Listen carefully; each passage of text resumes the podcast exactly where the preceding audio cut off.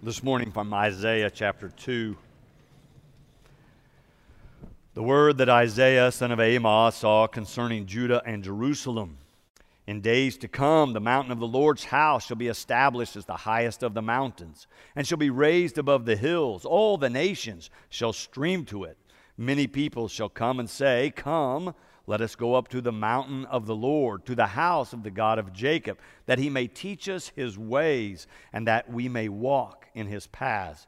For out of Zion shall go forth instruction, and the word of the Lord from Jerusalem.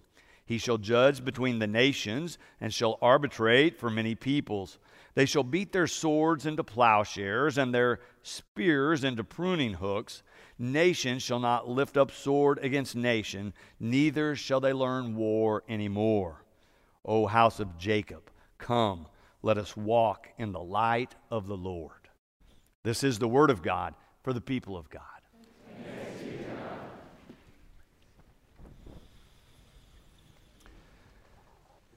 So we begin this new Christian year, excuse me, by turning to the ancient wisdom of the Hebrew Scriptures. So important that we read from these different books in what we call the Hebrew Scriptures, the Old Testament. They're documents, they're the Scriptures of Jesus. They're the foundation out of which his faith was formed and grew. Isaiah is part of what we call the prophetic writing. It's the longest of these books or scrolls we have that have been written about what God is doing in the world.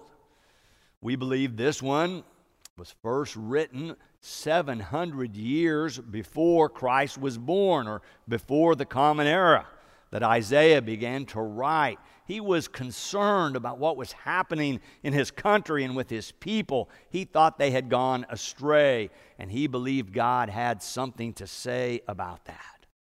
He believed God wanted something different, that God had a better future, that God had something more and something better for the people. And because he believes they have gone astray, he begins to write what he believes God wants to say to them. Chapter 1 is harsh. He is angry. He calls his own people a sinful nation. But then when we get to chapter 2, the tone quickly changes as he begins to describe this better future, as he begins to see that God wants to do something new.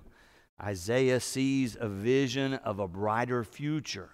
And he believes there is a brighter future because the people will be turning to God. See if you can hear him in verse 2 talking about that. He writes, In days to come, the mountain of the Lord's house shall be established as the highest of the mountains, and shall be raised above the hills. All the nations shall stream to it. Many people shall come and say, Come, let us go up to the mountain of the Lord, to the house of the God of Jacob. Can you hear him saying people are going to be seeking God? They're going to be going up to the house of the Lord not because they have to, but, but because they want to. They desire a closer relationship with God. They want to know more of God. And what are they expecting or why are they going? He goes on in verse 3 after he says, Many people shall come and say, Come, let us go up to the mountain of the Lord, to the house of the God of Jacob, that he may teach us his ways.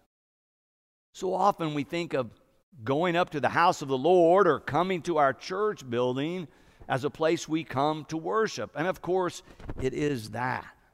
But here the emphasis is not to worship but to learn. He says that he may teach us his ways, or that God may teach us God's ways. As I was thinking about learning the ways of God, I remembered Stephen Covey years ago writing in his bestseller, The Seven Habits of Highly Effective People, talking about how there are some natural laws that we simply can't violate, that you can't change. He talks about it as the law of the farm or the law of the harvest.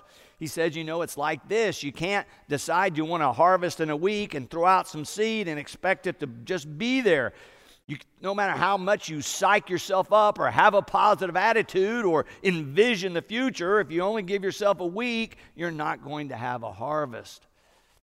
He says it's the law of the farm. You have to plan ahead. You have to cultivate the soil. You have to make sure there are proper nutrients in the soil. You have to plant the seed at the right time. And then there has to be this period of development, of growth, of maturity where the plant grows and flowers and then blooms, and then you have a harvest. He says it just works that way. It's a law of the harvest. So often in our spiritual lives, a problem has arisen in our life and we want God to do something about it right now. We want God to respond. But so often it's not God who's been negligent, so often it's us. We have not been cultivating or developing our spiritual lives. We've not been preparing ourselves well to walk in God's paths always. And so when the problem comes, sometimes we have fallen short because we have ignored or failed to learn the ways of God so that we can harvest the blessings of God. I think the key in this whole passage is the second part of that third verse. After Isaiah says, The people will be saying, Come, let us go up to the mountain of the Lord, to the house of the God of Jacob, that he may teach us his ways and that we may walk in his paths, and that we may walk in God's paths. We have a responsibility. We learn about God, but we also have to live our faith once we li- leave here.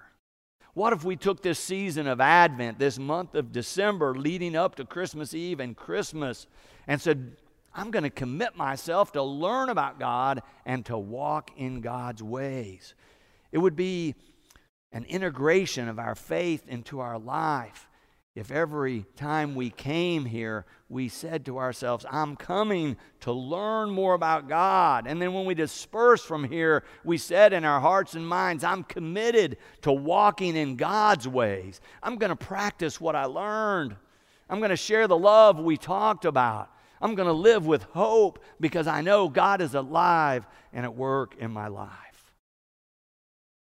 There's a story that happened years ago. It was the week of Thanksgiving. The story is about a single mother with three kids facing a bleak Thanksgiving day. Her husband had left the family. She was left alone now with not much income to raise three kids. It was the week of Thanksgiving. Two of the kids had come down with the flu. She had $2.50 left in her purse to make it to the end of the month. She was not sure what they were going to do. She was about to lose all hope. And then the phone rang. It was the secretary from her former church. She said, I've been thinking about you. We miss you. We've got a little something for you we'd like to give to you before Thanksgiving. The mother said, Well, I was thinking about heading out to the grocery store in a little bit. I could swing by the church when I'm out. The secretary said that would be great. So just before lunch, she showed up at the church and went on inside. She found the secretary. She handed her a gift envelope. She opened it. It was a couple of gift certificates to the local grocery store. The woman said she was trying to hold back the tears. This was an answer to prayer, if you will. The secretary said, We really do miss you all. We hope the best for you. Came around from the desk and gave her a hug. She said, We both started crying. All of a sudden, I had a little glimmer of hope come back. She said she got in her car and went to the grocery store and went and grabbed some chicken noodle soup and some fruit juice and went to the checkout stand. When she got there and the cashier rang up what she had, she handed her one of the gift certificates. The woman just looked at the gift certificate for a really long time. So long that it made the woman uncomfortable. She was afraid there was something wrong. She said, It's from my church. All of a sudden, I find myself a single mom. They're trying to help me out. The cashier said, Oh, it, it's, it's fine. She rang up the few items and gave the woman change, and then she said, Do you have a turkey for Thanksgiving? She said, No, but my kids are sick anyway. It's fine. She said, Do you have any of the other fixings for Thanksgiving? She said, No, but, but it's all right. The woman said, Would you be willing to go back into the store and pick out a turkey and maybe a pumpkin pie and some cranberry, whatever you would like? And the woman said, Are you sure? And the cashier said, Yes, please. So she went back in the store and got a turkey and all the other things that she imagined you would want to have on a bountiful table for Thanksgiving. She brought them back to the same line, got back in line, waited her turn to get to the cashier. When she got up there, she put it all out there, and the cashier rang it all up and then reached underneath and took out her own purse and paid for everything. And then she said to the woman, This morning I prayed that I could help someone today, and you walked into my line. I believe it's an answer to my prayer. The cashier came around and hugged her just like the secretary had, kissed her on the cheek, said, We wish you all the best. And then she said, I'm a Christian. Here is my phone number if you ever need anything. She said again, she had tears rolling down her face, as did the cashier. She walked to her car. So often, this time of year, we have opportunity to help those in need. And we talk about the importance of that and how it helps them along. But I want us to think a moment this morning about the cashier and what this encounter did for her Christian faith. If you think about it, that morning she had said a prayer that she could help somebody during the day. But so often people pray in the morning, then they go through their day and never give God another thought. But not this woman, not this cashier. She had prayed in the morning, but then she was thinking about God through the rest of the day. She remembered the prayer and she remembered to be on the lookout for God to answer the prayer. And then when the woman came to her line, she was able to act on her faith. She was able to act on her prayer and put her faith into action by helping the woman that came to her counterstop. Making and keeping commitments are powerful steps in the faith journey. I don't think it's too strong to say that making and keeping commitments is one of God's pathways that we can follow.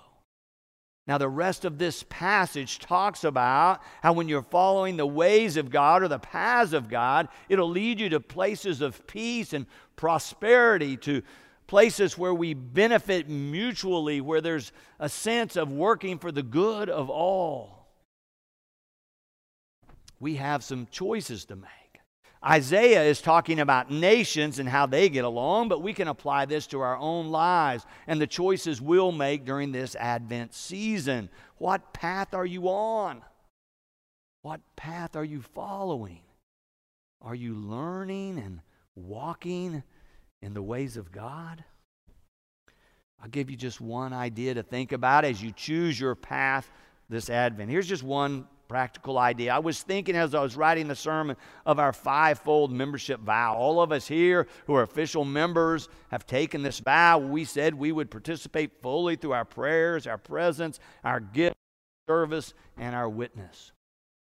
I don't know what it is for you, but I imagine if you think of those five, there's at least one of those where you could use some improvement, or maybe you need to recommit so here's the activity just choose one and make a concrete commitment to work on that this Advent. Let's say you need to work on prayer. You could pick up an Advent prayer calendar. It'll have a prayer prompt for every day this month leading up to Christmas. That could help you solidify your prayer practices as we move through this season. Or maybe it's presence. Maybe you need some help getting here every week. Some weeks you make it, some you don't. What if you connected with another person? Ask them to hold you accountable. Someone maybe you could even bring to church with you, or they could give you a ride. You could come together. And so that every Sunday you were here. that you've come up to the house of the Lord, so to speak, and been in the presence of God and this family of faith. Oh, I don't know, it might be gifts or service or witness for you, but I know in my life I can always do some reassessment and self examination and know that God has more for me, and I sometimes need to recommit to the practices of faith. Isaiah says that kind of making and keeping of commitments draws us closer to God and puts us on the path to peace and prosperity and will fuel our hope. Isaiah is in the midst of a terrible experience in his own country, and yet he is a person full of hope because he believes God is bigger than the circumstances. And he believes God is doing a new thing in his heart and in the hearts of the people, and that God's going to begin to turn the people that they might go up to the house of the Lord. Isaiah says that's the key. The people want to go up to the house of the Lord and they want to learn the ways of God, and then they go out to walk in the paths of God. What would your Advent be like if you made that kind of commitment? If you decided to follow the advice and the wisdom of Isaiah, to go up to the house of the Lord, to be here every week, to learn, to open heart and mind to what God might say to you, and then to commit to live that in the world. Isaiah says it will deepen your faith, it will enrich your life. And so he ends this section that we read this morning with this. Let us hear it now. Oh, come, let us walk in the light of the Lord. May it be so for all of us. Amen.